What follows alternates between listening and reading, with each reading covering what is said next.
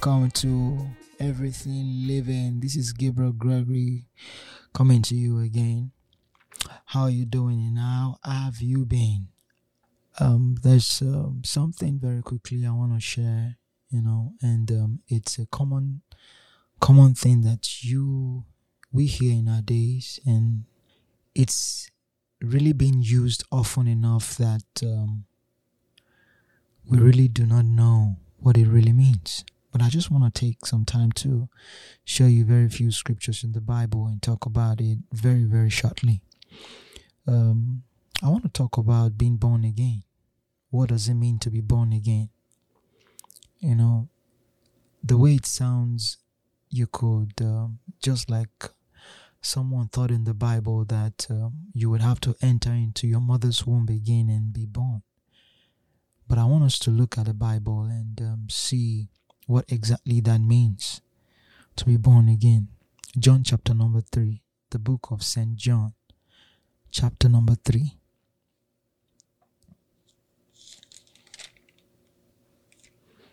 And let's start from verse 1. We're just going to take a look at this old chapter and understand by the words of the Master what it means to be born again. St. John chapter 3, verse 1, it says, There was a man of the Pharisees named Nicodemus, a ruler of the Jews. Verse 2, The same came to Jesus by night and said unto him, Rabbi, we know that thou art a teacher, come from God. For no man can do this, these miracles that thou doest except God be with him. It's amazing that um, this this Pharisee recognized that um, there was something godly about Jesus and that the miracles that he performed no one could do it could could do it or could have done it except God be with that person. And in verse number 3 Jesus answered and said unto him Verily verily I say unto thee except a man be born again he cannot see the kingdom of God. Did you see that in verse number 3? It says, Verily, verily, I say unto you, except a man be born again, he cannot see the kingdom of God. Now, Jesus uses the word be born again. He says, except a man. I want you to notice um, Jesus' terms. He says, verily, verily, that means surely, surely, of a surety, of a certainty. There is no middle ground, there is no another way. He says, except a man be born again, he says he cannot see the kingdom of God. What does it mean to be born again? To be born again means to be born from above. Above means from heaven. And when I mean heaven, I don't mean the geographical heaven. To be born again means to be born of the Spirit of God.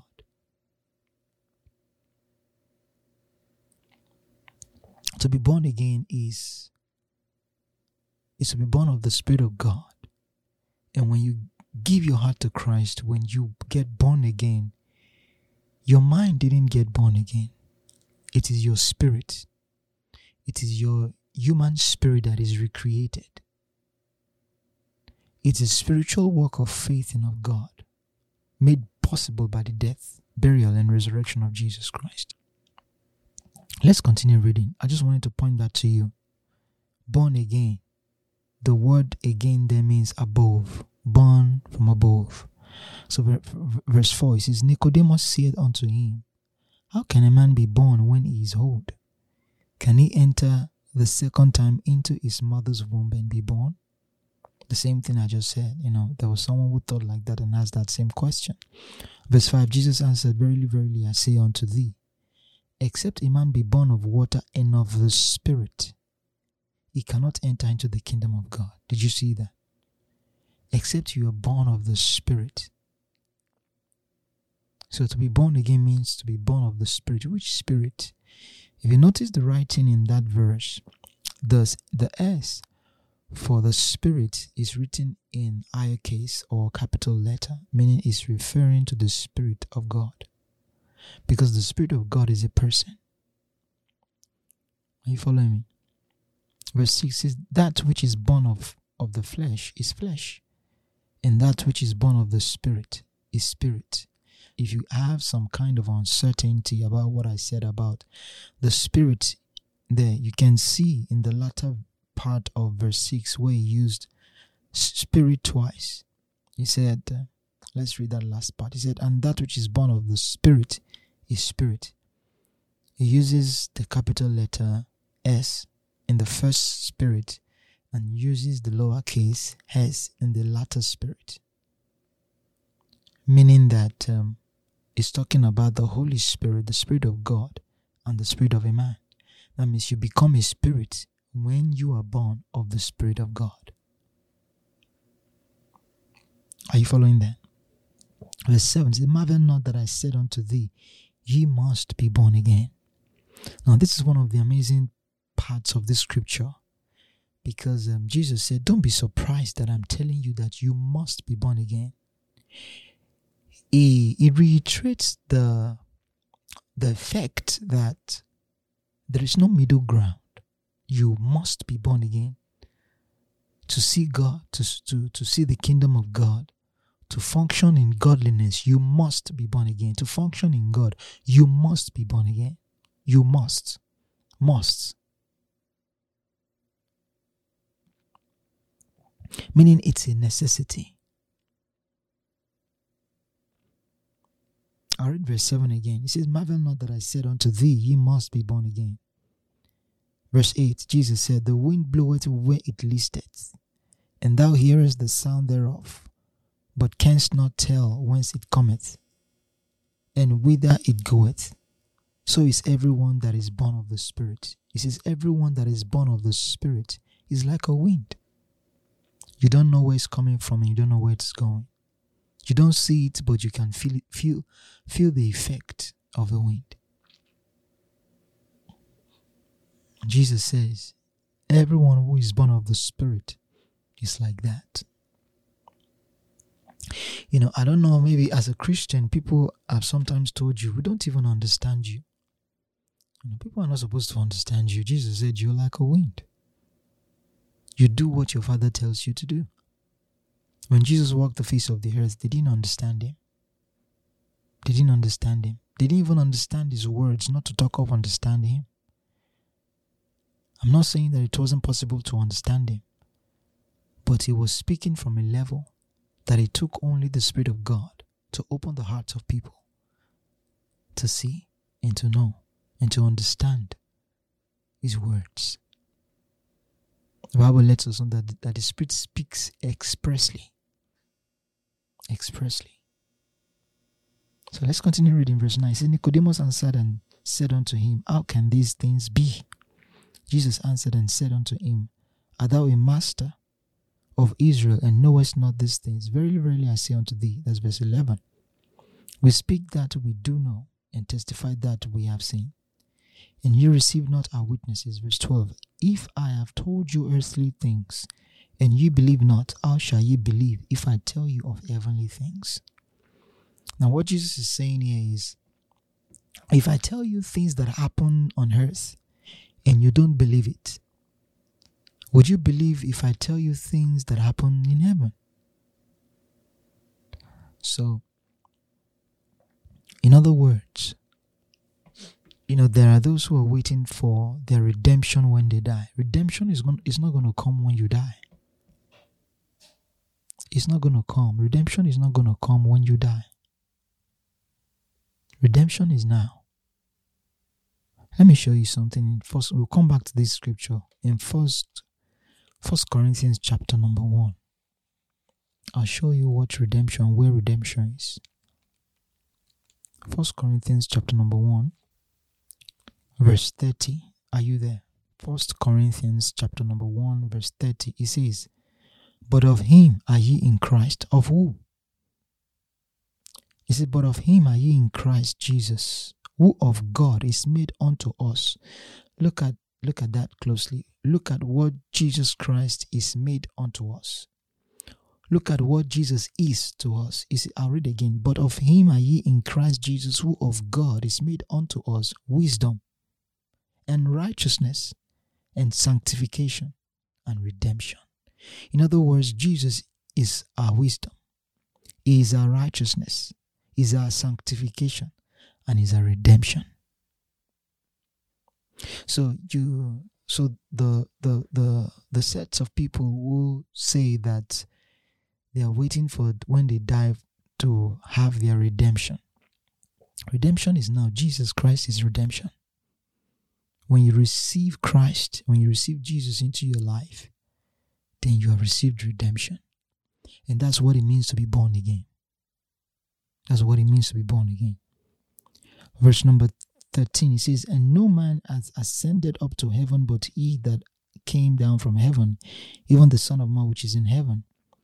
And as Moses lifted up the serpent in the wilderness, even so must the Son of Man be lifted up, that whosoever, I want you to listen to this, that whosoever believeth in him should not perish but have eternal life. Whosoever believe, whosoever believes in him should not perish but have eternal life.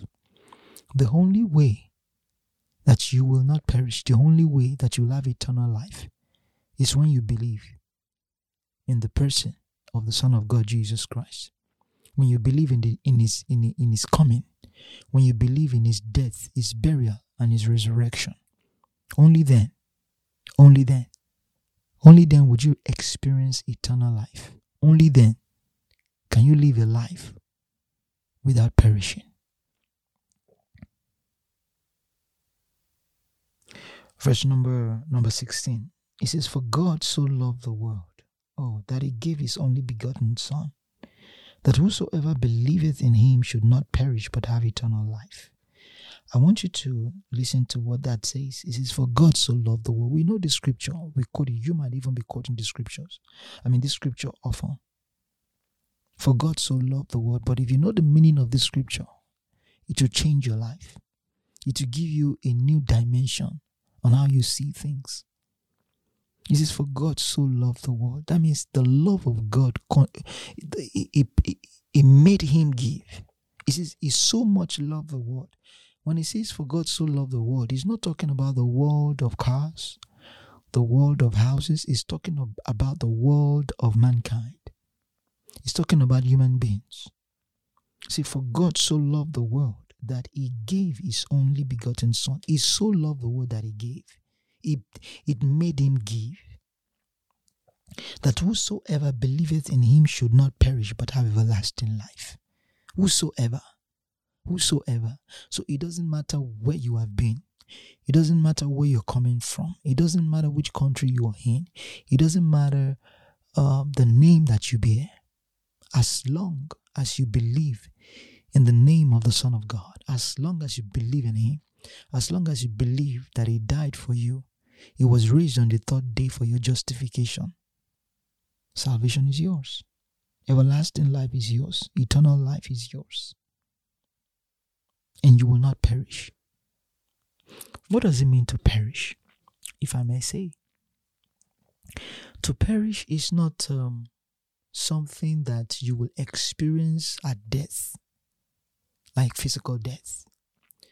But according to the scriptures, the one without God, the one without Jesus is dead. So, what happens to something that is dead? It perishes, it decays, it deteriorates. According to the mind of God, according to the scriptures, one without Jesus is without life. And what is, what do you, how would you say someone that is without life? It means the person is dead. So, according to the scriptures, one without Jesus Christ is dead. So, that person can only perish. And that's why you find people perish in their bodies, perish in their finances, they perish in their mind, they perish in their thoughts, they perish even in their character and in their attitude because there is no life in them. Even the way they look, you can see that they are deteriorating. You can see.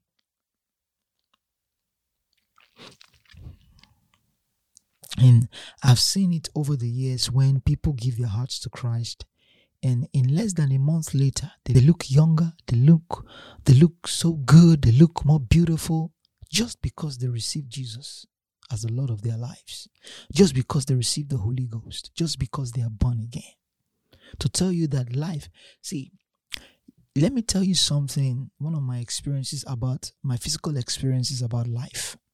When i mean life i mean the life that you have to breathe. Maybe you have you have you have never seen or you have seen a dead body before that you know.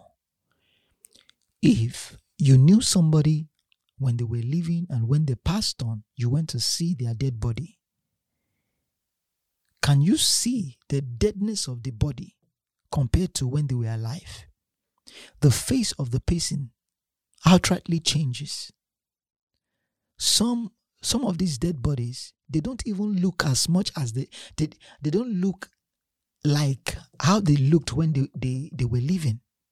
You could you could see the absence of life. You know i had an experience that i i, I got to see someone that um, i knew when she was alive and i went to see a dead body and um, at that moment I came up to to a conclusion that life is beautiful. I'm not saying that when you live life, that life, I mean, I mean, I mean, life is beauty. Because the beauty on the face of that lady absconded because of the absence of life. The body doesn't look good. The carcasses that is left behind doesn't look good. It doesn't carry the you can you can you can virtually see the absence of life. You know that's a that's a physical example. And that's that's that's a type that's a, that's a, a, that's significance to what happens in the realm of the spirit. So when when one is without christ when one is without god when one is not born again when one is not a Christian, that person, such an individual, is considered dead. Is considered dead. And that's why, you know, in the scriptures, you find at several places where it talks about the life that we've been given, the life that, we, that we've been given. Life, life.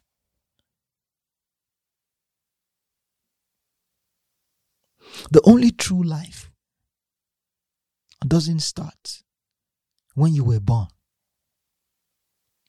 The true life starts when you give your heart to Christ. That's when the life of God kicks in, uh, is activated to operate in your life. So you'll see a different kind of beauty. You see a different kind of, of glory because of the presence of God in your life. God is life, Jesus is life. The gospel that we preach is life. Jesus said, He says, I am the way, the truth, and the life. And the life. Let's let's continue that scripture. Verse 16 again says, For God so loved the world that he gave his only begotten Son, that whosoever believeth in him should not perish, but have everlasting life. Verse 17 says, For God sent not his Son into the world to condemn the world, but that the world through him might be saved. If you're listening to this today and um, you probably or you're thinking, I've done so much evil, so much bad, I don't think God can forgive me. And you're judging yourself like that. Read that verse 17 again. It says, For God sent not his son into the world to condemn the world. He didn't come to condemn the world, but that the world through him might be saved. That the world through him might be saved. Why did he use the word might? I want you to know that when Jesus speaks, he picks his words and or chooses his words diligently and carefully. He says, but that the world through him might be saved. In other words, The whole world has been saved in Jesus Christ, in the death, burial, and resurrection of Jesus Christ. But if you don't choose to receive the salvation, if you don't accept the salvation, that a time is going to come where there will be a condemnation.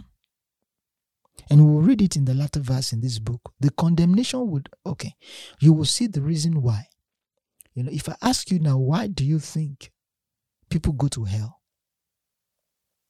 I'll show you in a moment. Let's keep reading. Verse 17 again says, For God sent not his Son into the world to condemn the world, but that the world through him might be saved. He took your place. The Bible says that he who knew no sin was made sin, that we might be made the righteousness of God in him. He became sin. Jesus did not become a sinner. The Bible lets us know that there was no guile found in the mouth of Jesus. There was no sin found in him. He was a hundred percent holy. And he was made sin. He was made the very object of sin. He was not made a sinner. He was made sin so that you and I might become the righteousness of God.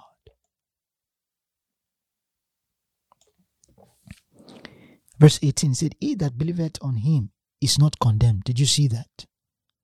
But he that believeth not is condemned already, because he had not believed in the name of the only begotten Son of God. See, you see that? He didn't say when you don't believe in Jesus, you are condemned already because you are a sinner.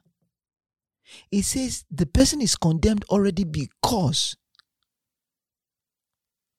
they refuse to believe in the name of the only begotten Son of God. So people would go to hell for their unbelief, for not accepting Jesus as Lord of their lives. That is the reason why people will go to hell. Not because of their sins, because sin has been dealt with. Sin has been dealt with. It's just like your father called you and said, um, I just bought you a car. But you see, you, can you can pick it up anytime you want, okay? And then you were there. You didn't go, you never went there to pick it up. You never went there to pick it up. And you are in need of a car. You were trekking you were walking you were going late to work. You you can't you can't really move around as you should but you have a car somewhere that you all you need to do is just go there and receive that gift. Just for you to go there and receive that gift. But you refuse not to go that's the exactly how it is jesus has given you the gift of righteousness all you need to do is to accept that gift, is to receive it. Is to receive that gift. And that's why we preach the gospel to make people aware that this thing is yours. Jesus has done, He has paid the price. He has paid the price. All you need to do is to receive it, accept it, and make it yours.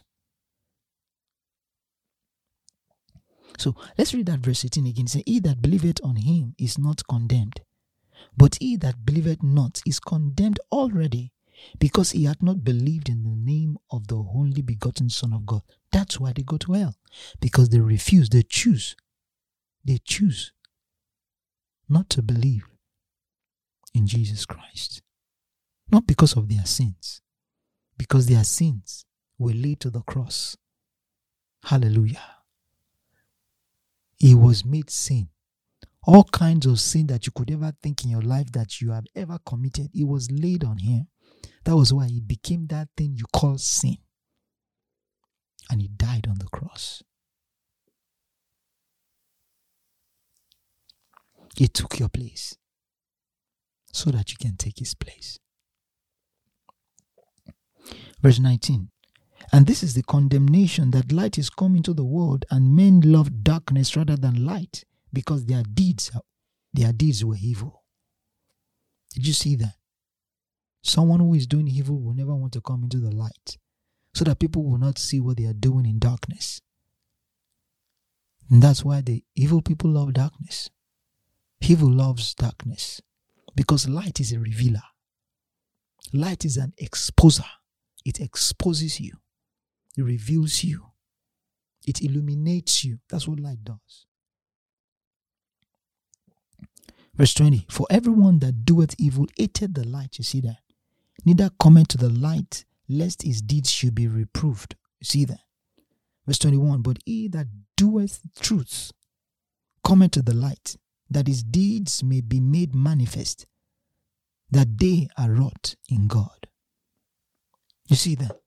This is this is this is basically what it means to be born again. In John chapter 3, when you read, you can you can go through it again by yourself. You can go through it again by yourself and you see this is what it means to be born again.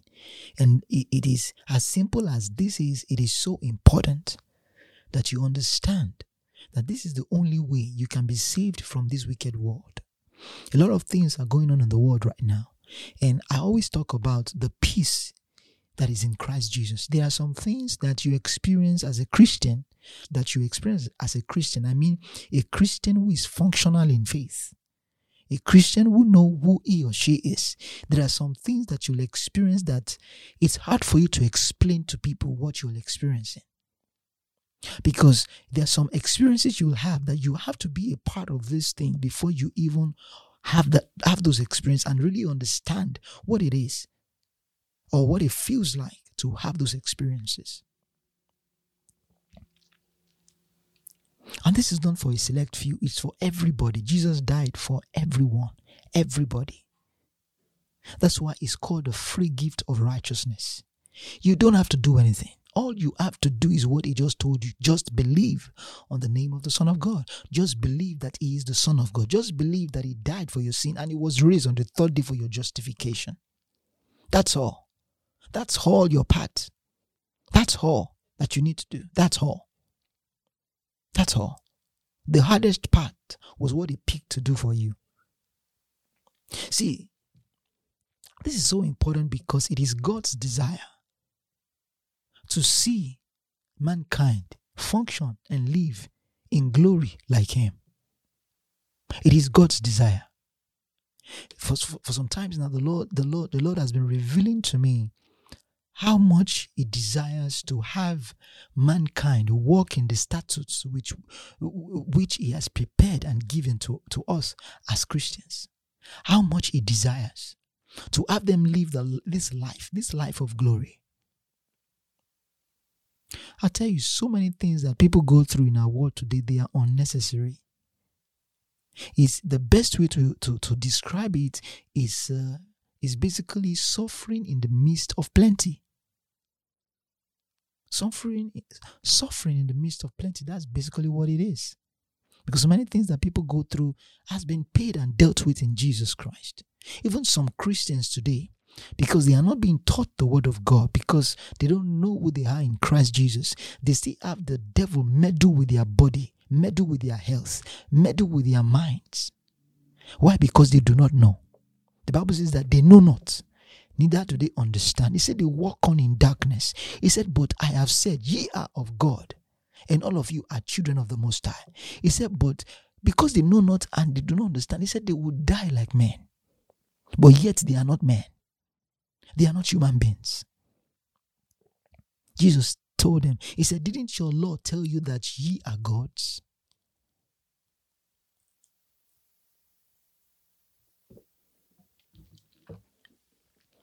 So many, eh, I mean, before before even talking about those who don't even know, know Christ at all, many Christians are, are, are, are living below standard, below the standard of, of the life that Christ has given us. You you hear, you hear a Christian joyously nursing sickness, joyously nursing failure, joyously nursing depression, joyously. I mean, it's good to do those things joyously. I mean, you know, uh, the Bible says that in every situation we should give thanks. And it says, rejoice always. But those things that I just mentioned are not meant for a Christian.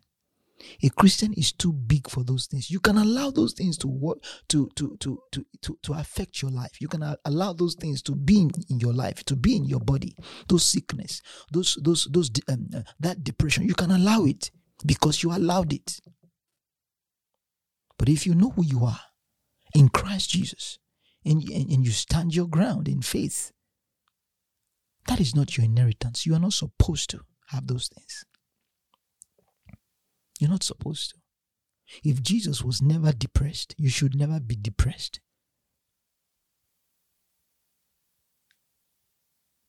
If Jesus was never sick, you should never be sick. Now, someone is saying, uh uh how can you be comparing me to Jesus? Why did you think he, he came? Why do you think that Jesus just he, he came and then he had to show some things in the earth before he went to the cross? Why didn't he just come and then go straight to the cross and die? He had to show you this life that I'm about to give to you. There is a way to live that life, and I'm showing you the example. The Bible lets us know. It says, As he is, so are we in this world. In other words, as Jesus is, says, so are we in this world. If the word of God says that about you, then if Jesus was never sick when he walked the face of the earth, it has become illegal for you to be sick. If Jesus was never a failure, it has become illegal for you to be to be a failure. As he is, so are we in this world. The Bible says, it says, greater is he that is in you than he that is in the world. That greater that is in you, what are you using it for? Can you have the greater one in you? Who is the greater one? That is the Holy Ghost. That's God. The Bible says, Christ in you, the hope of glory. Colossians chapter 1, verse 27, 28. Is It Christ in you, the hope of glory. Christ in you. Christ in you. That means Christ is in you. He lives in you. He abides in you. So why should you be sick? Why should you be de- depressed? Someone is hearing me right now. You're like, then how, how do I not, not, not, not experience all these things in my life? How can I stop it? You can stop it the moment you realize, the moment you hear me and you hear me well, that this thing is not for you. And you search the scriptures and you begin to speak God's word concerning your body. I reject it. You know, we accept a lot of things. Like this. There's something I always say. You feel a tiny pain, a tiny pain in your body all of a sudden, or maybe on your foot. And um, you're like, uh, well, it's, it's, it's a pain. You didn't pay attention to it. And before you know it, that slight and little pain started expanding. The following week, your whole your whole feet is swelling up just from that slight pain. You know how many people I've heard who became deadly sick, but then they will tell you that it just started from that spot scratching them or itching them, or it just started like a scratch and it became something deadly just from that little thing. So I tell people no matter how slightly you feel that pain in your body, put your hands on it and say, In the name of the blessed Lord Jesus Christ, out of my body. This is not your place. Attack it immediately. But if you don't believe in that in, in, in, in, in that, you cannot use it. If you don't believe in the name of Jesus, you cannot use it. You know, I remember a story years ago. A friend of mine was um, boarded a bus and um, the bus happened to be owned by armed robbers. So, and it was on a Sunday morning, he was going to church, and there was a lady also who was a passenger who entered the bus, and um, she was also going to another church. So, and um, this lady was so scared because these armed robbers brought out their gun and you know introduced themselves and you know they made known their, their their intentions and they were driving them off the route they were supposed to be going to and this lady began to be so afraid and she shouted jesus and one of the armed robbers gave her a slap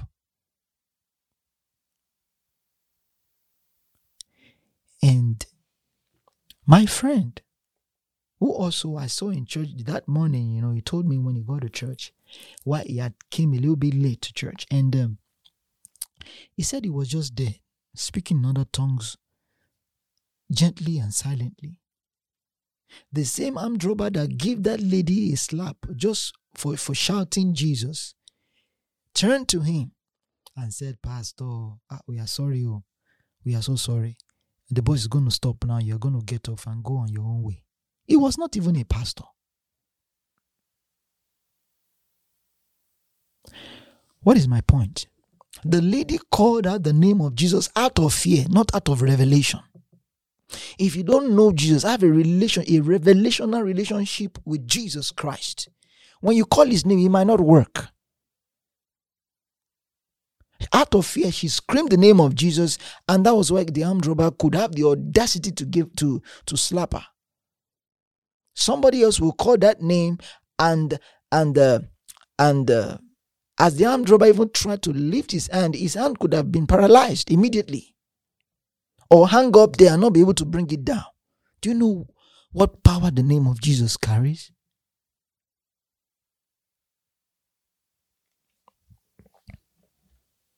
That is the name that raised the dead. That is the name that set the captives free. That's the name, the same name that makes the lame walk, the leper cleansed, the blind receive sight, deaf ear unstopped. The same name.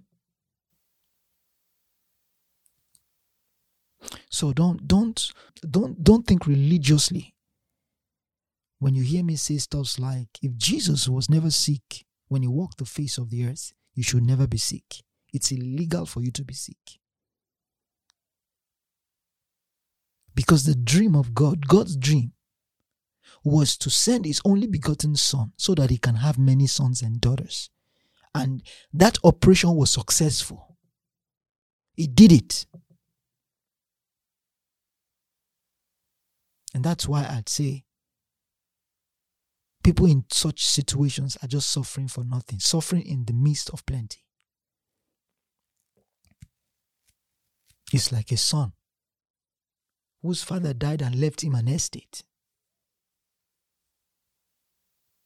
and was in a, or, or, and is in another city suffering and begging for money on the street yet there is a multi-billion dollar estate that the father has left for him but he's in another state suffering begging for money begging for food in the street that's how it is. When you see a Christian suffering in the midst of plenty, that's the picture that should come to your mind. You have so much. So much. You know, Paul says, he says, I will not frustrate the grace of God in my life. Suffering in the midst of plenty is frustrating the grace of God. That's one way you can frustrate the grace of God in your life when you are suffering in the midst of plenty and you are allowing it. You are allowing it. Some even will go as far as saying that God is using that pain, that sickness to punish them. Would God use the weapon of the enemy to punish his own beloved children? Beloved children. The children that he loves so much that he gave his only begotten son for them he will now use the weapon of the enemy to punish them. What is that lesson he wants to pass across that will, that will make God love himself? He's not the God that loves. He is the God that is love himself. What what information, what knowledge, what lesson would he want to pass across to you that will make him use the weapon of the enemy to punish you, his child? Yes, the Bible says that the father chastises the, the, the son that he loves. That's not chastisement. That's destruction. Chastisement is rebuke, is correction, is training.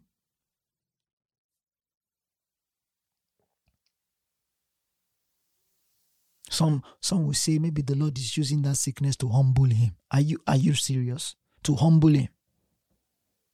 Nothing can humble a man on earth except the word of God, except the knowledge of the word of God. In fact, when you don't know the meaning of humility, that's when you can talk like that.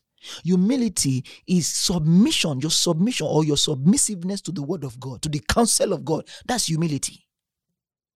That's humility. So, nothing in this world, the weapon of the enemy cannot teach you how to be humble. Only God and His Spirit and His Word can give you the spirit of you. Because in the Bible, if you read in Isaiah chapter 11, there is a spirit of humility.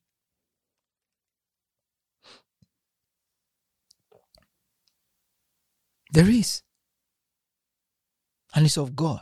You can't train yourself to have the spirit of humility. it's a gift of God. Upon one stone shall be seven heights. It's one of the seven spirits of God.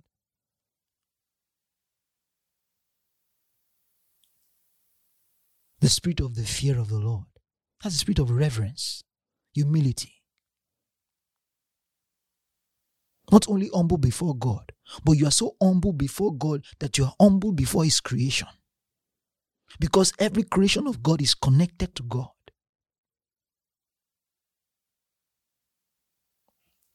So as He is, listen to me, as He is, so are you in this world. So that sickness doesn't be, belong in your body.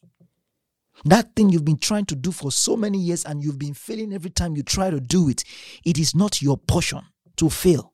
You are a success. The Holy Ghost came to make you a success. That's one of his works. One of the ministries of the Holy Spirit is to make you a success. He came to make you a success. Success in everything that you do. Greater is He that is in you than He that is in the world. The Bible says, Thanks be unto God, which always causes us to triumph. Causes us, always causes us to triumph. God, He makes you triumph always. Always, not sometimes. And you're saying that failure belongs to you when He makes you triumph always. That's what the scripture says. You know, sometimes we find ourselves believing and accepting things that sound like it could be right, but they are against the will and the word of God. Totally against it.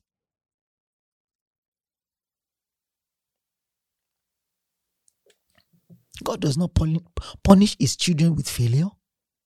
He doesn't. God's children are successful at all times. But the thing is, success has levels. And and you know, I always say that success has been long misunderstood. Success has nothing to do with money. Prosperity has nothing to do with money. But you can't have prosperity and not have money. you can't.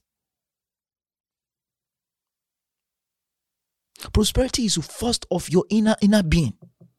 You are first prosperous inside before you become prosperous outside. That's why you can't be a prosperous man inside and not be, be prosperous outside in all that you do. He said, I wish above all things that thou mayest prosper and be in health, even as thy soul prospereth. And someone is saying, "Oh, I think this guy is part of those uh, prosperity preachers. Go and go, go, go, go, go and study what it means to be to to receive salvation. One of the synonyms of salvation is prosperity. So I don't know what you're talking about. So you you you you think it's Jesus that uh, is is is is the devil that gives prosperity. That's one of the gifts of God in Christ Jesus. Look at the gospel. I'm here now talking to you. The equipment I'm using to talk to you, you think I went to the market and I told them, or to the store, I told them, uh, I'm a I'm a man of God, I'm in ministry. So um, here's my ticket. So and I, I've come to collect the equipment that I need for free. Everything costs money. The gospel is free, but it's expensive. it's not cheap.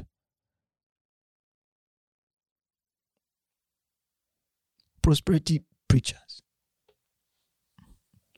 You can put my name in the list because I'm gladly a prosperity preacher. Because salvation, one of the synonyms of salvation is prosperity. Salvation is a total package. It left nothing good outside.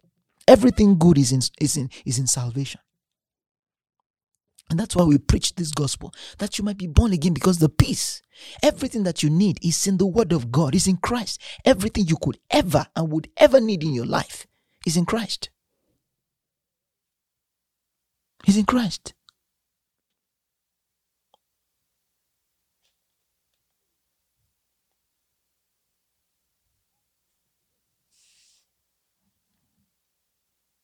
The Bible lets us know in the book of Acts how that the apostles became great. They became great. How?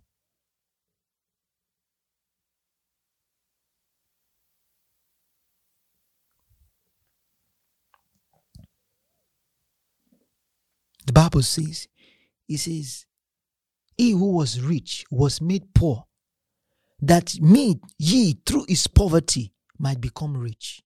He says, He who was rich, Jesus was rich, but yet for my sake, he became poor, that through his poverty I might become rich. If he became poor so that I can I might be rich, and I now live in poverty, what does that tell you? It means I have frustrated the works of Jesus Christ in my life. So don't don't accept people's uh, people's idea just because you want to be uh, you you want to be in their league. God's word is God's word. I reject poverty. I'm loaded. I'm rich. I'm a prosperous man. That's how I talk to myself in, in the place of prayer. I'm a successful man. My God is a prosperous God. So you can call me a prosperity preacher.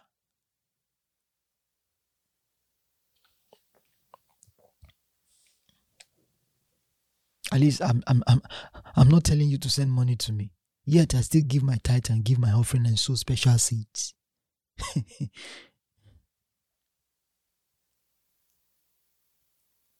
I found out that those who complain about about stuffs like that, they are those who who are stingy. Number one. And number two, who, who don't really have a relationship with God. Because the Bible lets us know. The Bible lets us know that where your treasure is, or where your heart is, he said that is where your treasure will be. If you believe in something, your money will be in it. Don't you think so? If you truly believe in Jesus Christ, your money will be in his works. Ah, but so but those pastors will be taking your money and be buying cars and you know flashy clothes, flashy shoes, and uh, uh, uh, big houses. What is your own business? If you don't like the church, find another one. The one that you know that they use your money for for the, for the cause of the gospel. But if you like the church and you are still in the church, stop complaining. Keep giving your tithes. Believe that you are giving your tithe to God as God has told you to do in the scriptures. What they use the money for is not your business. Isn't that so simple? It's not your business. Don't pay your tithe if the work will not go on. Don't give your offering if the gospel will not be preached. It will still be preached. So, what's your business? They're telling you to give only because I don't know why I'm talking about giving for God's sake. They're telling you to give because it is for your own good.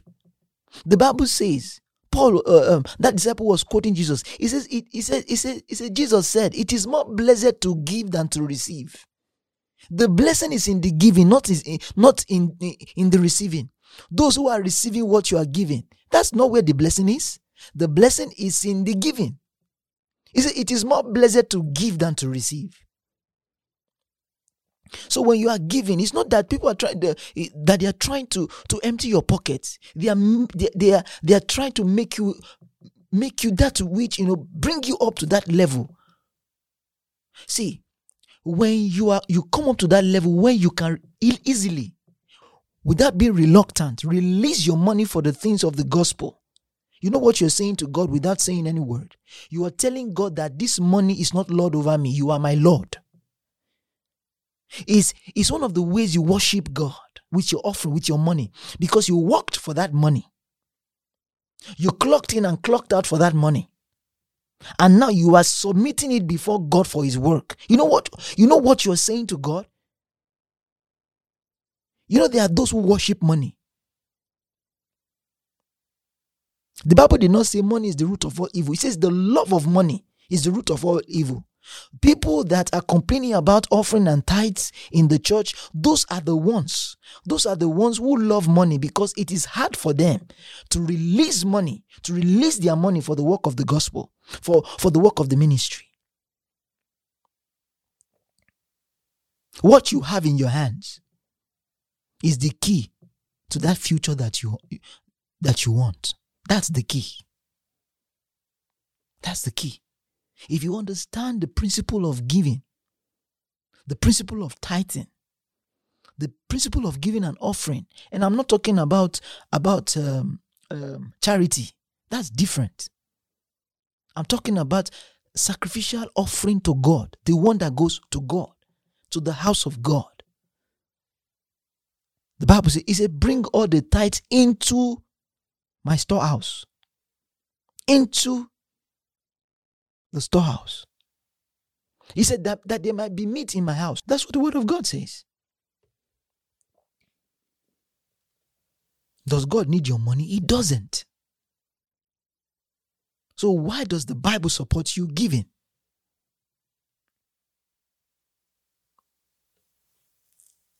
Why does he support it? An example in the Bible, Jesus was in the synagogue and was watching people give, give offering. There was an elderly woman who had nobody, no child, no husband. But she brought the best of the things that she had in her house to give to God. Jesus did not say because you are poor, keep keep keep that for yourself. No. He didn't stop the woman from giving that thing. The woman gave it and he, he saw her gave it. And guess what? Jesus blessed her for it. He, she received a miracle. In fact, Jesus talked about her. She gave her best in the midst of nothing. Jesus did not pity and say, ah, don't, don't worry, take it with you. There must be a reason why Jesus didn't, didn't do that. Don't you think so?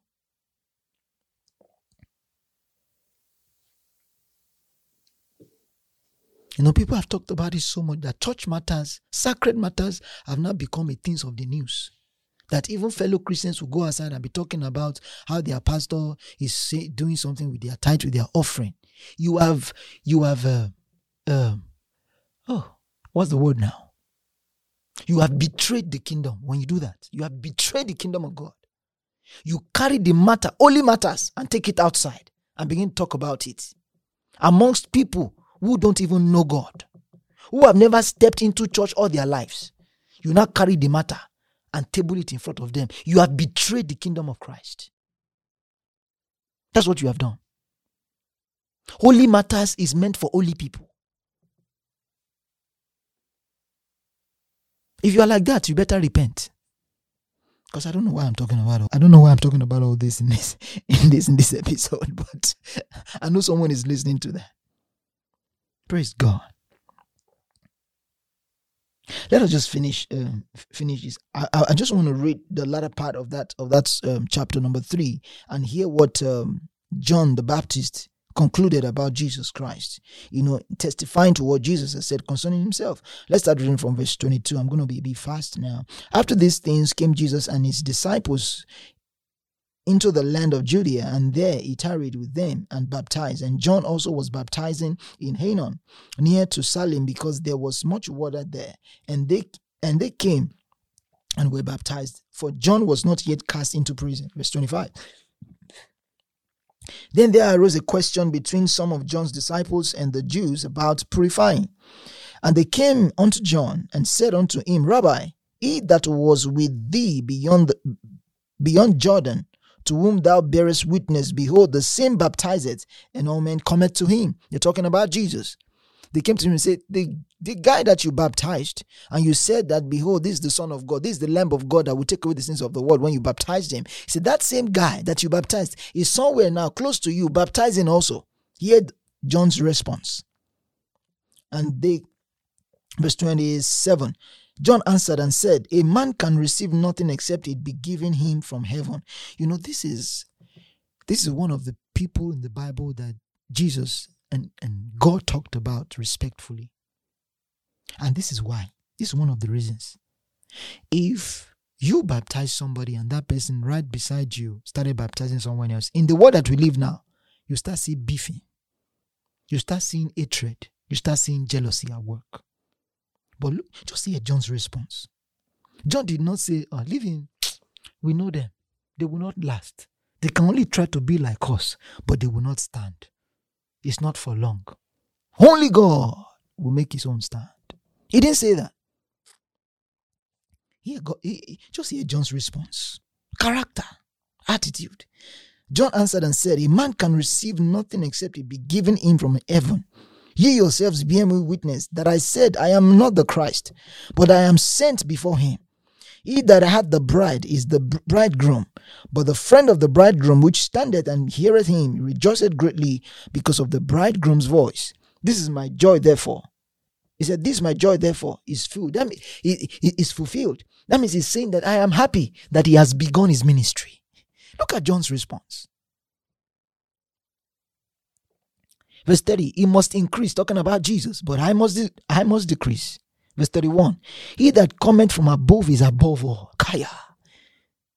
Now, we read in chapter 3, verse 3 that Jesus said, Except a man be born again, he cannot receive, he cannot see the kingdom of God.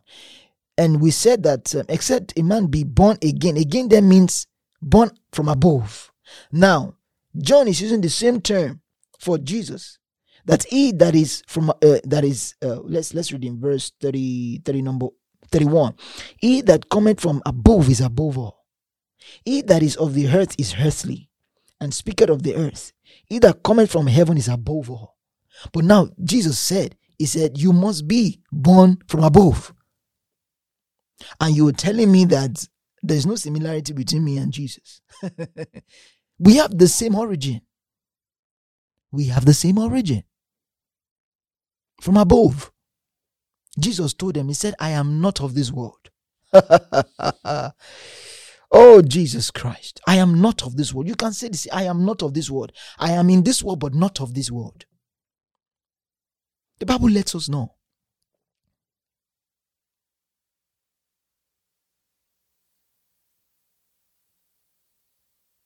I'm not of this world.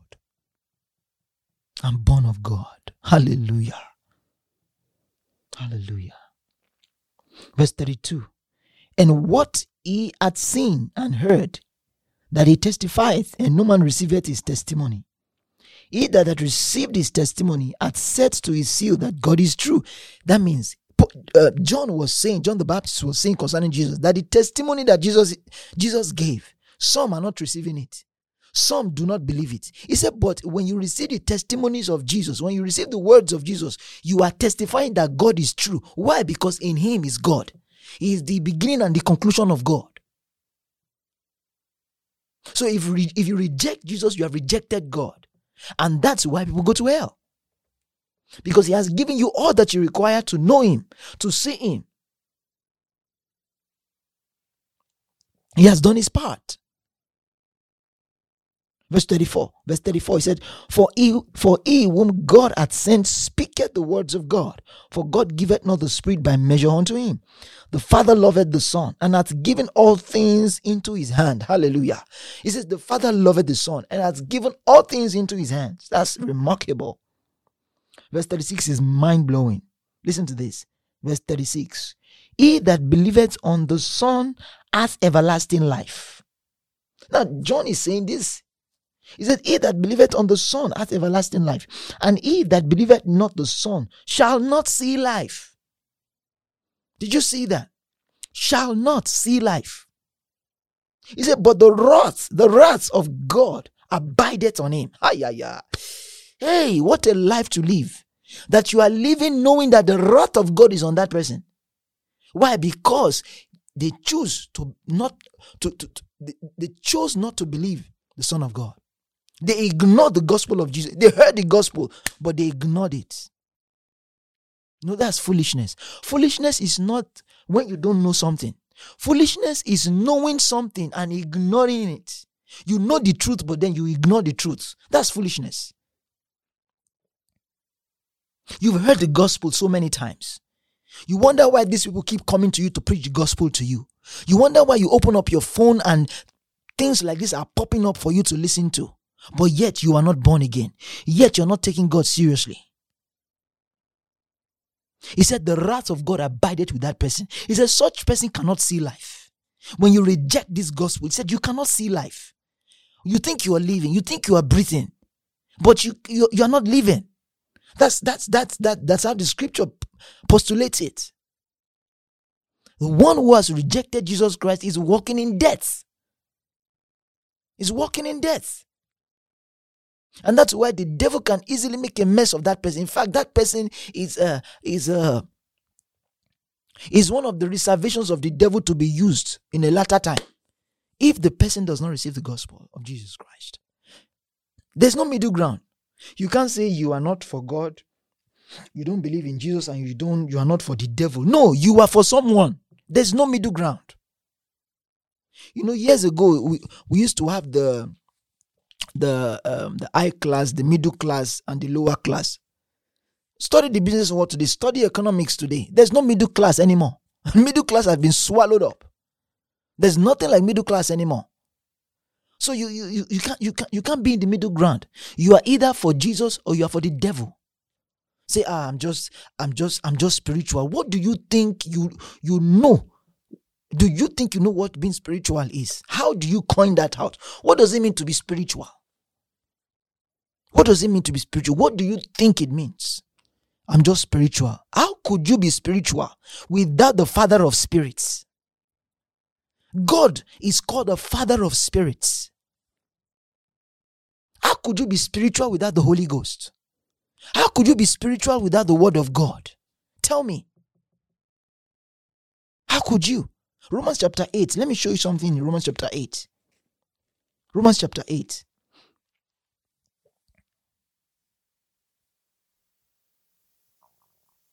Let, let's let's just start from verse 1. It says, Therefore, it says, it says, There is therefore now no condemnation to them which are in Christ Jesus, who walk not after the flesh, but after the Spirit.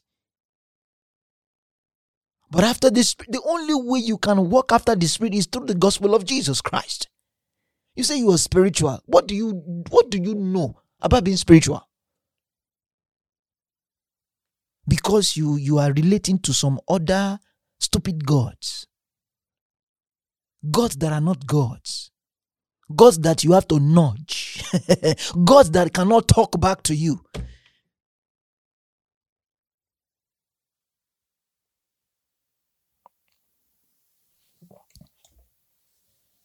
Gods that cannot breathe. I serve the living God, the only living God. That's the true God. You say you're spiritual. Uh, I'm not. I'm not. You know. I'm not into that Jesus thing. I'm just a spiritual person. Let me let me announce to you what you're doing. You are summoning demons unknowingly. That's what you're doing. You are opening doors for demons. Go go and research those who were so spiritual and go and find out how they ended up in their life. See the, the, the amount of demons they attracted to themselves. You don't know what you are dabbling with. you know, as a pastor, I'm also a spiritual doctor. so I, I, I know these things. I deal with the spiritual. I'm qualified to tell you these things. You are dabbling with what you know nothing about. I'm just I'm just spiritual. I wish you know what it means to be spiritual. Let's finish that, uh, that Romans chapter number 8, verse 2. It says, For the law of the spirit of life in Christ Jesus. It tells you where it is in Christ Jesus. It says, Hath made me free from the law of sin and death. Verse 3 For what the law could not do, in that it was weak through the flesh. God sending his own son in the likeness of sinful flesh, and for sin condemned sin in the flesh, that the righteousness of the law might be fulfilled in us, who walk not after the flesh, but after the spirit. You don't want to know God. You don't know God, but you claim that you are spiritual. Brothers and sisters, you are dead. If you're like that, that's death. That's death. I watched I watched the testimony of one lady on YouTube who, who, who, who used to claim that she, she was spiritual. Before she knew it, demons, demons are taking hold of her. they will come to the room and she will, she will feel them so strong. You are dabbling with what you know nothing about. You see, you see, you see, you say you're relating with um, with gems, stones. Ha! I pity you. I pity you. You are dabbling with what you know nothing about. There's only one God, there's only one Spirit. He's called a Father of spirits. To be spiritual means to have the understanding of God. That's spirituality. To be spiritual is, is, is to be in relationship with deity, with God Almighty, with divinity, with the Holy Ghost. To be in, in perfect and cordial relationship with God and His Word through the power of the Holy Spirit. That is what it means to be spiritual. Not to read zodiac signs and, and, and deal with gems and all kind of stones. You believe everything. You believe there's a God somewhere, but you don't know which. You are confused. You know, I I, I said it a, long, a, a lot of times. Religion, Christianity is not religion. Religion is defined as one of man's way of finding God, which will never find God, which never led to God or will never lead to God. Christianity is not a religion. It is divinity at work in humanity. Kaya. That's Christianity. It is the life of God in a man and man in God. Hallelujah. It's a cordial relationship. And when, and when we preach this gospel, you know, gospel that people be saved, this is this is this is what we enjoy.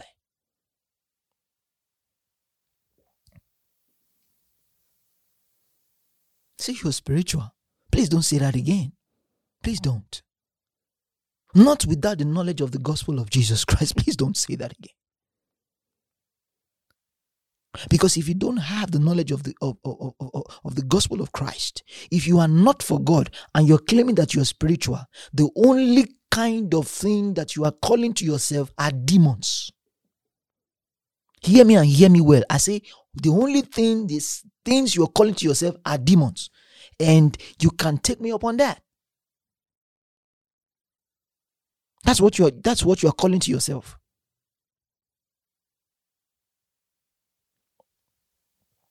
if you if you see spiritual activities if you see spiritual activities you will not you will not wait. You will run. When you experience the true spiritual activities you will not be able to take it. You will dissipate in the air See, you, you are just spiritual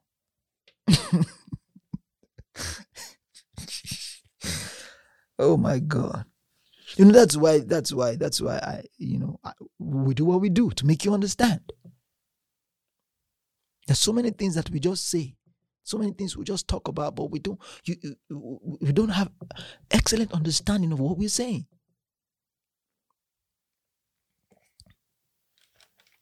You know, we talk, let's let's come back to this born again thing. let's come back to this born again. So I, I read John chapter 3, to you so that you can see that there's only one way. Don't be deceived, brothers and sisters. Don't be deceived. There's only one way.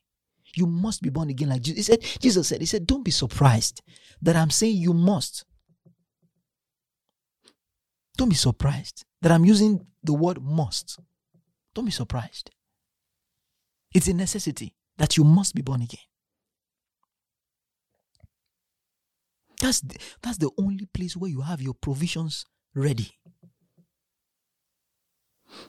That's where He has made prov- provisions for you. That's your safe house. Romans chapter number 10. Let's just finish it here. Romans chapter number 10. You know, maybe you, you might be asking, so how do I how do I become born again? Now that I know that being born again is to be born of God. And, and to be born again, it's not my body that gets born again, it's my spirit. My spirit is recreated. That's why I'm called a new creation. The Bible calls us, you know, in in in in, um, in First Corinthians chapter number five, verse seventeen to twenty-one. He says he talks. He said, therefore, if any man be in Christ, he is a new creature. He is a new creature. All things are passed away. Maybe I should I should just show you that. Let me just show you that very quickly. Second Corinthians chapter number 5.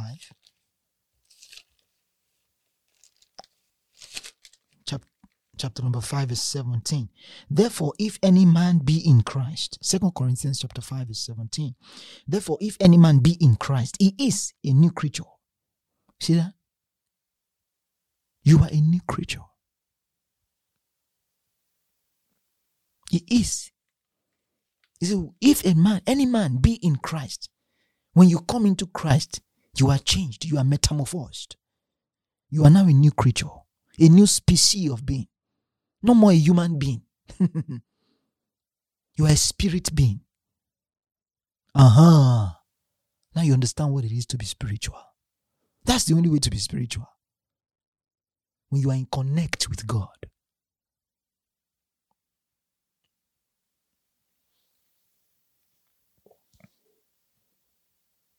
So I said Romans chapter number 10. So it's your spirit that is recreated, not your body. But then the influence of God in your in your spirit begins to affect your body. You you make loud the influence of God in your spirit, to your body, to your mind. And the Bible says, just for you to know that your mind did not get born again, but your spirit did. You know? And um, the Bible says the only way to renew your mind is by the study of God's word. So you renew your mind with the word of God, but your spirit is the one that gets born again. Listen to this man is a spirit, man is not someone that has a spirit. Man doesn't have a spirit. Man is a spirit. He has a soul and lives in a body.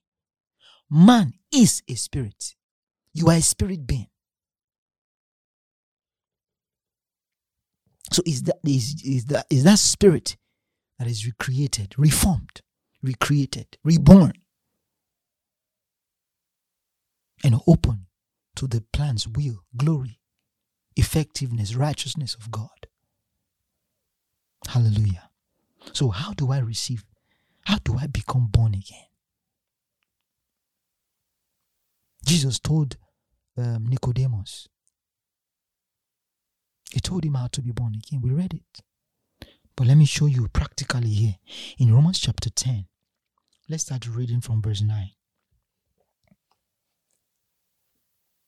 Verse 9. Are you there? It says that if thou shalt confess with thy mouth the Lord Jesus, this is the way to be born again. This is the way to receive salvation. That if thou shalt confess with thy mouth the Lord Jesus and shalt believe in thine heart that God hath raised him from the dead, salvation is yours thou shalt be saved. Thou shalt be saved. You see that? It's as simple as that. I know you have heard um, some some some ministers of God who, um, because of um, lack of knowledge, they would say that um, to those people who want to be born again, they would tell them to confess their sins. Um, the Bible never told us to confess our sins when you want to become born again. The only place where the Bible tells us to confess our, our wrongs, confess our sins, is either with brethren. Maybe you did something wrong. You are already a Christian, but then you did something wrong. The Bible says you should confess your sins to the Lord or to the brethren. You tell them what you tell a brethren, a brother what, what you have done to him wrong, to him. But if it is to God, you go to God in prayer and say, Lord, I did this and I'm sorry and I receive forgiveness of sin. But the Bible also says, that same place where that was said, he said, But if you truly walk in God, he said you, you should not sin. You cannot sin. So it is it is a level. So that's the only place where you can you confess your sin. But when you are just becoming a Christian, just coming into Christ, you don't confess your sin. Because how many will you remember? Even the moment your parents gave birth to you, if your if your parents were not born again and they gave birth to you, you were born in sin. You were born in sin. The nature you came with was the nature of Adam, and that's the nature of sin. And that's why when you give your heart to Christ, your nature was, was changed. The nature of God supplanted your human nature. The nature of God is the nature of righteousness. It supplanted that human, that sin nature. Are you following me?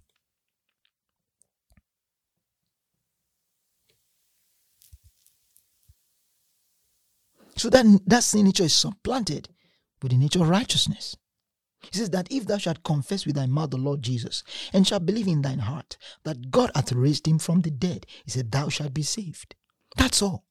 So it is not, it is not scriptural for those who are just coming into Christ to confess their sin. The Bible never says we should do that. What it says they should do is that they should conf- they should believe that Jesus Christ is Lord and confess with their mouth that God had raised him from the dead and believe it. He said, then they will be saved. That's all. Why? Why did he say that? Because Jesus was made a ransom for sin and Jesus was made your righteousness. So immediately you do that, all, all the sin that you cannot even count, everything is wiped off. In fact, you do not have a past. You, you, the moment you confess Jesus as Lord of your life, you are given a brand new life, a brand new uh, um, uh, living.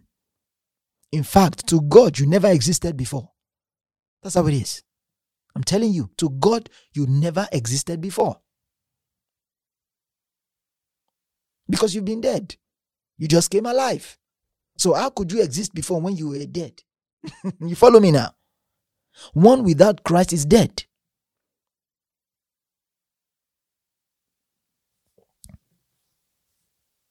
Are you with me? Let's read that verse 9 again. Romans chapter 10, verse 9 said that if thou shalt confess with thy mouth the Lord Jesus, and, be- and shalt believe in thine heart that God hath raised him from the dead, he said, Thou shalt be saved. Verse 10 For with the heart man believes unto righteousness. He said, When you believe with your heart, you are believing unto righteousness. It takes your heart to believe to get to, to be righteous. Like the, uh, uh, and the Bible says in that book of Romans, I think chapter 4, he, talked about Abraham. He said, Abraham believed God and it was counted, it was accounted to him for righteousness. He believed God and God made him, God gave him righteousness because he believed God. So now it's, it's, reiterating that fact that when you believe God, righteousness is deposited to you. He said, For with the heart man believes unto righteousness, and with the mouth confession is made unto salvation. So with your mouth you confess your salvation. With your mouth you catapult yourself into salvation. So that's how to be born again. You believe that Jesus Christ is the Son of God. You believe that He came to die for you and that God raised Him from the dead. He said, nah, then at that point in time, you confess Jesus as Lord of your life and you are saved. That does the deal. Someone is saying that simple. Yes, that's simple. The most important things in life are so simple, too simple that we ignore them. Too simple. So simple. That's all. That's all. Verse 11, I love verse 11. It says, For, for the scripture says, Whosoever believeth on him shall not be ashamed. So, this is the gospel of Jesus Christ. This is the gospel of Jesus Christ. There are there are so much going on in our world today that see, psychologists will not help you. They can only go as far as you can pay them. And to some of them, you you might have to continue with them f- for the rest of your life. That is not a life to live. God never made you like that. He never made you like that. When God created you, He made you excellently well, perfectly. Perfectly well. Jesus is the answer to all your troubles, to all your problems, to all your depression. That is the only answer. He's the only one who will give you peace. So much peace that you you you you you even have peace in the midst of trouble. And people will be wondering, is he not going through something? Him, him alone can do that. Isn't that strange to have peace in the midst of trouble? Only one that can do that.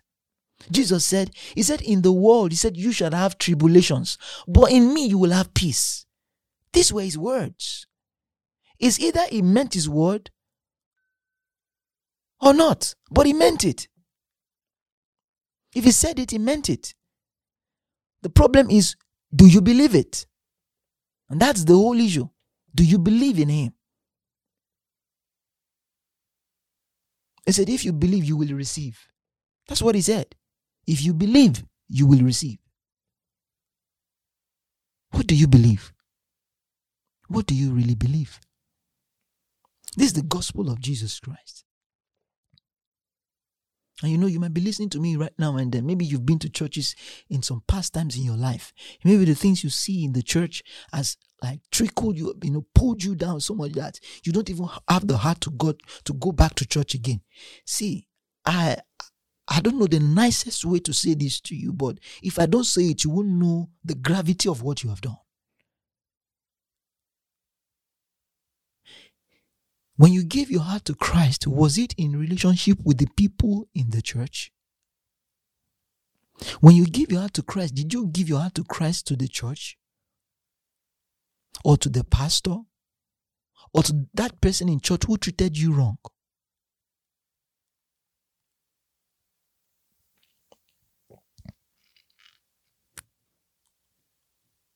So you absconded your faith.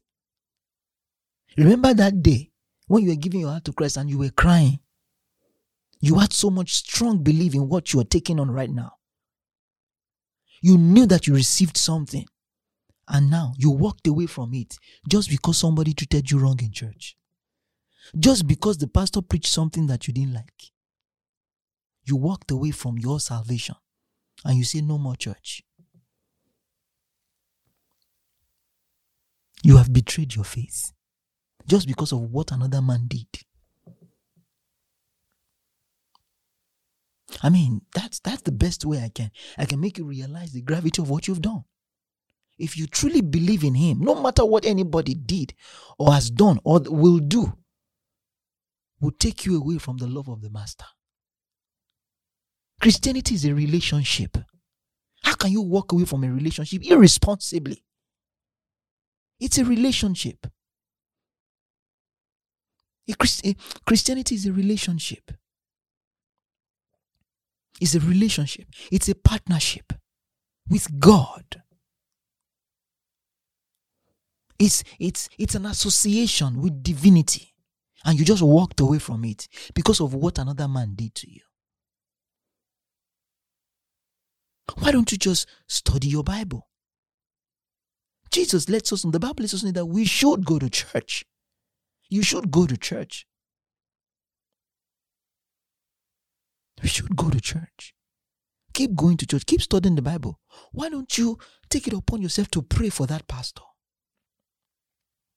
Instead of talking and spreading bad news against him, why don't you just take it upon yourself as a child of God to fast and pray. If truly your father is God, you see God as your father and is the creator of all these people that you think are doing something wrong, the reason why you left that church, why don't you begin to pray for them?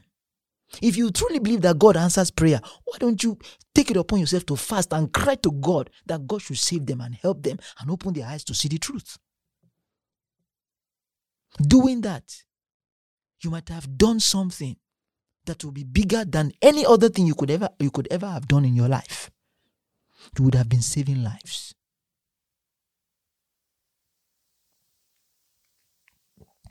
And even if you cannot, why don't you pray that God will give you a church that you will go to?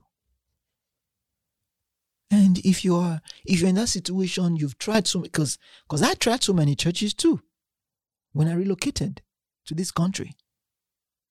I tried so many churches. Even though the Lord had told me, go and start something, go and start something. God gave me vision. But one day came home with my with my family and I was crying from that church to the house. Because I was like, is this what Jesus Christ died for? The message of the gospel, the message of Jesus Christ is not being preached. People are going to church to hear God is coming to help you. God, God, God, God that's your neighbor. You, they, they think they've got something on you. Are you kidding me? Is that the gospel of Jesus Christ? And people will be shouting, glad to hear something like that. Really? Is that the gospel of Jesus Christ? Is that what will make what will make them understand who they are as Christians? Is that what will make them understand the power that is within them in Christ Jesus? And that's why there are many Christians out there who are looking for prayers. Why? Because they know, they don't know who they are. They don't know the power that they wield. It's like a king with his crown and his and his scepter of authority. walking on the street and begging people to take him home. When you can order them to take you home.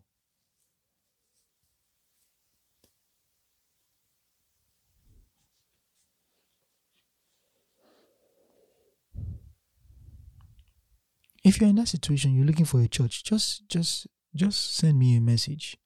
In fact, I'll I'll be glad to even hear this the the story behind why you left your church. I'll be glad to hear it. And we'll together begin to work on your faith again. Because it's too important. This is your faith. This is your life. This is after this whole world is gone, it's passed away. That is all that will remain. That is all that you will be judged on. Your faith in Christ Jesus.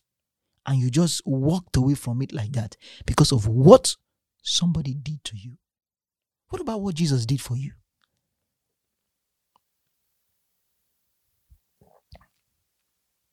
So if you're in that situation, contact me. Just just send me an email at everything living everything living podcast at gmail.com everything living podcast at gmail.com. I would like to hear your story and I would like to, you know, to, to, to talk to you. Hear, hear, hear, hear, just to hear your story. And, you know, by the grace of God, very soon, our church is opening soon. Open for all and to all. And I tell you, it's going to be the church of the greatest people. I'm telling you.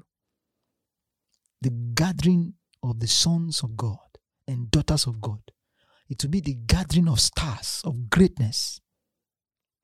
I tell you, by the Spirit of the Lord, that's Suzibai. That's how it will be. I mean, I still I still have services every Sunday. If you want to be a part of it through the internet, you will. Then I can let you. Just let me know. Because your faith is too important. You got to, you got, you got, you got, you got to, you got to keep it. You got to keep it jealously. Preserve it. It's too important. You got to protect your faith. That's why the Bible says, work out your own salvation with fear and trembling, carefully, not reluctantly, not lackadaisically." Let your faith mean something to you. So if if if if, if you're if you're listening to me right now and um, you want to be born again, like as I, like like I've shown shown you from the Bible, it's so easy. You don't have to go and gym and exercise for 50 weeks before God will hear you. He will hear you right there where you are. Right there where you are. And He will answer your prayer. Will answer quickly because He doesn't joke with the prayer of salvation. In fact, He is more alert to hear you pray that prayer than you are alert or quick to pray it or yearning to pray it or yearning to pray it. I mean, look at the world we live today. You're talking about coronavirus, talking about COVID 19, and you know, and how people are so afraid of it. My testimony is I live in health. Since the beginning of the COVID 19, I've been going out doing my thing, doing my job, going out, going to work. Me and my wife. And we've been healthy. Healthy, excellently healthy. Why? Because we have the understanding of who we are in Christ. We are not human beings. Jesus did not die to make you more human beings. He doesn't he, he didn't die to, to make you more human, susceptible to viruses. No. Just ask yourself if COVID 19 had came out in the times of Paul, in the times of Peter, what would they have done? In the times of Jesus, would they wear masks? Would they stay home? Would they close up the synagogue? Would they close up church gatherings? Snake, a venomous snake, more dangerous than COVID 19, beat Paul. Very venomous snake beat Paul, and people were watching and waiting for him to fall down and die. And the Bible lets us know that Paul shook the snake into the fire and continued with his business. He didn't even shout, he didn't even pray. He had an understanding of who he is. He had an understanding of what was in him. He knew it was the same person that wrote that, that Christ in you is the hope of glory. He was the same person that wrote that Christ in you is the hope of glory. He was that same person. So imagine such a person being alive in the days of COVID 19 and imagine what he, his response would be. You know, many Christians are just are just are just folding their teeth cowardly. Closing up church, not going to church, hiding on that stuffs, and all saying all, all sort of things because of this COVID 19. They are saying a lot of things. And it, this is the time you actually know those who are really in the faith, who are really, really in the faith. This is time you know. I mean, there were those who faced swords, who faced death just because of this gospel, and they say, if I die, I die. Ah, uh-uh. come on. Which gospel? What kind of people did you receive the gospel from? I know the people I received the gospel from.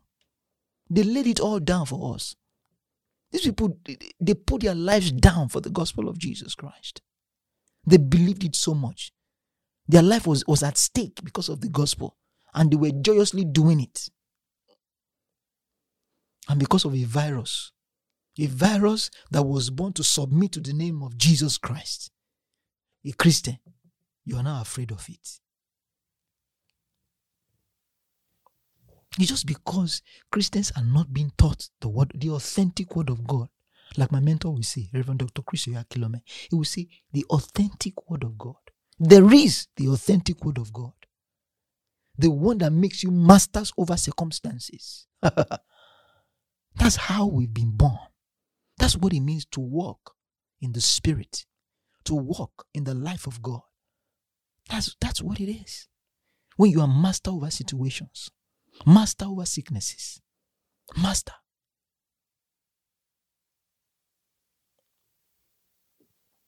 So, you know, in a world like this, I can't think of any more time that you need the gospel more than now. I can't think of any other time in history that you need the gospel more than now, than than than, than the days we are living at present. and you know you if if if you're there and maybe there's a sickness in your body and you're wondering what is this guy talking about? He's so he's so convinced about what he's saying. Could it be could it be true? Could it be true? So that you can know that this is the this is not these are not my words i just read from the bible to you if you've been following this message this this episode and you've been reading your bible with me as i called uh, called out the scriptures you will see that you read the same thing i read I didn't produce this Bible that I'm reading. Let me just check behind my Bible. Maybe they say it's made by Gabriel Gregory. I just checked, and my name is not even imprinted on it. It's a Bible. I didn't write it. The Word of God, that's what it is. Inspired by God, written by the Spirit of God. And you have it in your hand. So, so that you will know that these are not my words. You know what? God always backs his words with what? With his power.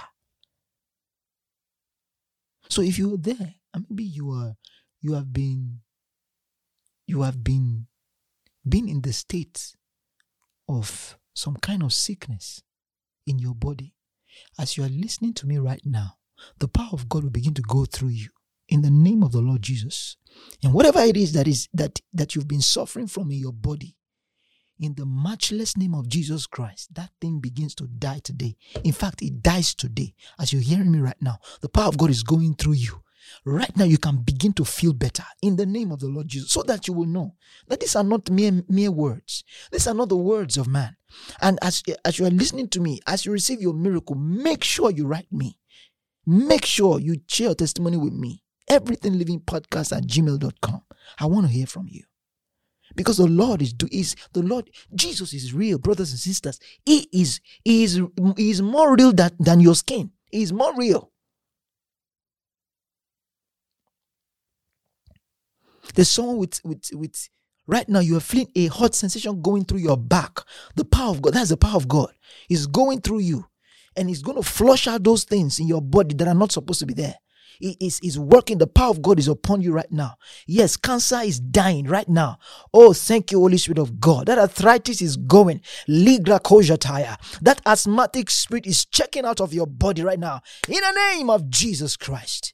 You are free from all kinds of sickness. Whatever that you carry your body, uh, be loose of your infirmities. In the name of Jesus Christ, I rebuke that spirit of infirmity from your body.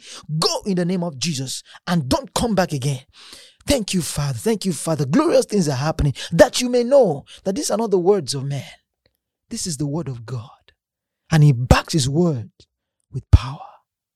The Bible says that the gospel of Jesus Christ is the power of God unto salvation. You're free. You're free. And if you have you have dug yourself into some kind of evil and wicked situation, troublesome times, troublesome moments in your life, you are coming out right now. The hand of God lifts you up by the power of the Holy Ghost. You are lifted up. You are lifted up. That call that you've been waiting for is coming right now to you. In the name of the Lord Jesus Christ. Help is on the way. help is on the way. I call forth help from the four corners of the world to you. In the name of the Lord, that you may know that there is a God in heaven and that God has been revealed to us through our blessed Lord Jesus Christ. Hallelujah. Hallelujah. Right now, put your hand wherever you need a miracle. Put your hand wherever you need the Lord to touch you. Father, I pray for your children. Thank you, Holy Spirit of God. And if you're not born again, before I pray, if you're not born again, or, okay, let me start with those who are not born again. If you're not born again, you're listening to me. Pray this prayer. Pray this prayer after me. Say this prayer after me. Say, Oh Lord God, I believe that Jesus is your Son. I believe that you sent him to die for my sins. I believe that on the third day, you raised him up for my justification. Right now, I confess with my mouth by faith Jesus as Lord of my life. Right now, I receive salvation. I receive remission of sins. I receive into my spirit by faith eternal life. Into my spirit. I'm born again. I'm born again. Say, I'm born again. I've been recreated have been renewed in Christ. I'm a child of God. Now I can call you Father. In Jesus' mighty name. Hallelujah. As you have prayed that prayer, as you have prayed that prayer, that growth is dying. That growth in your body is falling off in the name of Jesus. That fibroid, haya kozebrahate, legronda zabalashete, brogoskivaha. That fibroid is dying right now. Right now. It's coming out of your body. Yes, it's coming out. It's coming out of your body. It's passing out of your body in the name of Jesus Christ. That fibroid. Hallelujah. As you're confessing the Lord as, as the Savior of your life right now, things are repaired, things are fixed, things are made new in your life Therefore, if any man be in Christ, he is a new creature. Hallelujah. And if you're listening to me, you are one of those who have walked away from faith because of the things you've seen, your, because of the experiences in Christian in Christianity, and you want to come back. I pray, I, I, I want to pray for you right now, with your hands lifted up. Say, Lord God, I thank you for your mercy. I thank you for your love. I thank you for your grace. I thank you for what you have done for me in Christ Jesus. Lord, I am grateful for what you have done for me. I'm grateful. Say that. Say, say, say this after me. Say, Lord, I'm grateful for all that you have done for me in Christ. Lord, I will not make a mess or take lightly the gift of righteousness that you have given to me. Oh Lord God, I rededicate myself to you. I rededicate myself to your work. I rededicate myself to your word. I rededicate myself to your spirit. I, redi- I, I rededicate myself to you, oh God. Thank you, Father. I'm yours. I walk your path. I will not be feeble. I will not fall off again. My steps will not slide. I continue in faith strongly. I have, I have, I'm starting well and I'm finishing excellently well. In Jesus' mighty name. Amen. Congratulations. Congratulations. I say congratulations to you. Yeah. Right now, I pray for you. As you have prayed this prayer, both those who, who are just who have just given their heart to Christ and those who are coming back to the kingdom, I pray for you right now that the peace of God that surpasses all understanding will garrison your heart, will garrison your mind and your heart in the name of Jesus Christ. And I pray that the work of Christ is completed in your life in the name of Jesus Christ. The work of Christ comes to completion in your life.